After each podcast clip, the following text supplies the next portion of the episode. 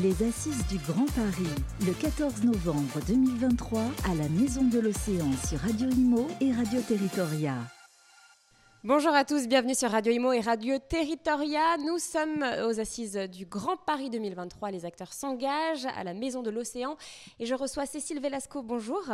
Bonjour. Vous êtes la directrice territoriale Île-de-France-Est de GRDF. Alors je rappelle que, GRDF est le principal opérateur du réseau de distribution de, gaz naturel en France. Euh, vous êtes intervenu ce matin lors d'une table ronde portant sur l'énergie et les réseaux euh, avec euh, cette question comment renforcer l'acceptabilité des projets d'énergie renouvelable? Vaste, question. Alors est-ce que vous pouvez nous, faire un petit résumé de ce qui s'est dit sur ces sujets brûlants? Oui, tout à fait. Euh, donc, euh, ce qu'on a précisé, en tout cas moi pour ma part, ce que j'ai précisé, c'est que avant de parler d'acceptabilité, il fallait déjà être en mesure de, mettre en place des, nouveaux projets de production d'énergie renouvelable.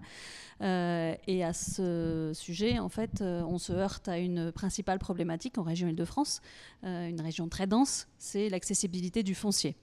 et donc, j'ai souligné le le point positif euh, du, qui, est, qui, est, inscrit dans le SDRIF euh, de réserver du foncier à, destination de projets de production d'énergie renouvelable. Alors juste pour nos auditeurs, qu'est-ce qu'on appelle énergie renouvelable? Alors, bah, des énergies renouvelables, euh, elles sont de différents types. Elles ont pour but de ne pas utiliser des ressources fossiles. Euh, donc on parle d'énergie renouvelable quand on parle d'énergie électrique euh, éolienne, d'énergie électrique euh, photovoltaïque. Et en ce qui nous concerne, côté GRDF, c'est la production de gaz renouvelable à partir de déchets. Et j'en venais justement à un deuxième point, c'est que hormis le foncier, on a aussi la problématique d'avoir des ressources pour produire ces énergies renouvelables. Euh, et euh, si la, densité de population euh, est d'une certaine mesure une contrainte, elle est aussi une force, puisqu'en fait, on produit un grand nombre de bah déchets en région Île-de-France les déchets qui sont méthanisables, en fait, qui peuvent produire du, gaz vert, sont de différents types. On a des biodéchets, euh, donc les déchets euh, alimentaires, euh, des déchets agricoles, parce que malgré ce qu'on peut penser, on a quand même une, une région qui dispose d'un certain nombre de terres agricoles. C'est le cas notamment mm. sur mon territoire à l'est de l'île de France avec, avec la Seine-et-Marne, qui est d'ailleurs le premier département producteur de biométhane. Euh, mais on a aussi euh, une autre ressource euh, auquel on pense peut-être un peu moins, c'est l'utilisation des eaux usées, puisque les boues des stations d'épuration de, peuvent être méthanisées. On digère les boues et on produit là encore du gaz renouvelable. Et donc ce qui permet si j'en reviens à la question du foncier, de valoriser des, des, des, terrains qui sont déjà industrialisés, mais d'en tirer une ressource complémentaire. Parce que ça peut se faire sur ces terrains, en fait, sur ces terrains-là. Exactement. On a euh, typiquement un projet avec euh, le SIAP euh, à Valenton qui va injecter en, à partir de février 2024 et produire 110 gigawattheures de gaz renouvelable à travers, enfin, en utilisant le gaz et, qui provient de la digestion des bouts de stations d'épuration.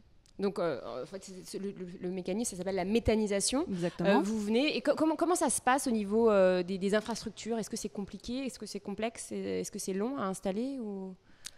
Alors oui, c'est quand même des projets qui mettent un, certain temps. Quand je dis un certain temps, bon, ça dépend, ça dépend aussi des types de projets.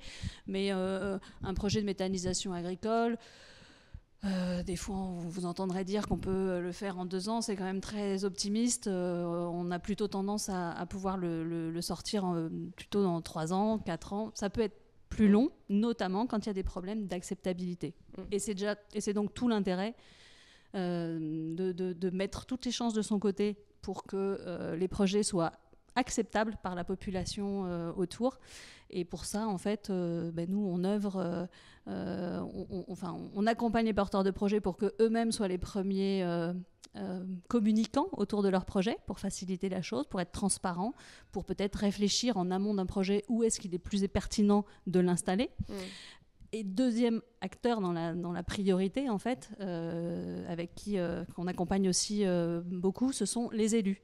parce que les élus ce sont une sorte de, de garant moral. donc en fait, si un porteur de projet à embarquer dans sa réflexion les élus de sa commune, ben, c'est beaucoup plus facile pour que les élus embarquent aussi les habitants. embarquent les habitants. Donc, à ce titre, j'ai cité une, une un exemple d'un maire que j'avais rencontré en Seine-et-Marne qui m'expliquait qu'une euh, habitante euh, était affolée à l'idée d'un projet de méthanisation sur sa commune parce que son fils était asthmatique le maire qui connaissait tout à fait le projet de l'agriculteur de, sa commune a pu tout de suite contrecarrer toutes les craintes que pouvait avoir euh, cette dame. Et justement, concernant ces craintes-là, est-ce qu'elles sont justifiées ou pas du tout Comment ça se passe Alors non, elles ne sont pas justifiées parce qu'en fait, on a beaucoup d'idées reçues. Mm. Et ça, ça aussi, ça fait partie de, des, actions que nous menons au quotidien. On fait de la pédagogie, en fait. Voilà, on fait de la pédagogie. Alors, on répète, on a peut-être des fois l'impression de répéter toujours la même chose, mais on se rend compte qu'on a besoin eh de faire ça, que ce soit auprès euh, des, élus, euh, des élus euh, mais aussi de, des différents acteurs économiques qui finalement connaissent assez mal ce qu'est le gaz renouvelable. Donc ben, nous, on, participe à faire connaître cette, cette ressource qui est produite localement, une énergie renouvelable locale. Mm. à base de déchets, vous l'avez À base de déchets. ce qui est quand même assez important. comment vous la faites, cette pédagogie sur le terrain, dans les communes? Comment ça se passe? Alors, ben, euh, de, différentes façons. Hein. On va pouvoir, euh, alors, notamment faire euh, organiser des visites de, sites en collaboration avec les producteurs déjà existants. Alors, ça démarre, on a de la chance parce qu'on a déjà, mm. on en a déjà beaucoup. Mais globalement, on a 53 sites dans toute l'île de France, donc répartis peu près, à peu près partout, même s'il y a une plus grande densité euh, sur la partie agricole, puisque c'est la méthanisation agricole qui, qui, produit le plus aujourd'hui. Euh, donc on, organise, on organise des visites de sites auprès de différentes cibles. Ça peut être les potentiels porteurs de projets, nouveaux, nouveaux porteurs de projets, mais évidemment les élus, les parlementaires, parce qu'on a aussi besoin que euh, les gens qui, de les euh, convaincre qui, aussi, qui, préparent les lois euh, comprennent ce qui se passe et en quoi ça consiste, mais aussi des bureaux d'études. Mmh. donc la semaine dernière, j'étais une visite de site organisée par mes collègues du marché d'affaires où on avait des exploitants de chauffage, des bureaux d'études pour le bâtiment et aussi quelques élus. et puis, on travaille aussi la cible des écoles et notamment des universités.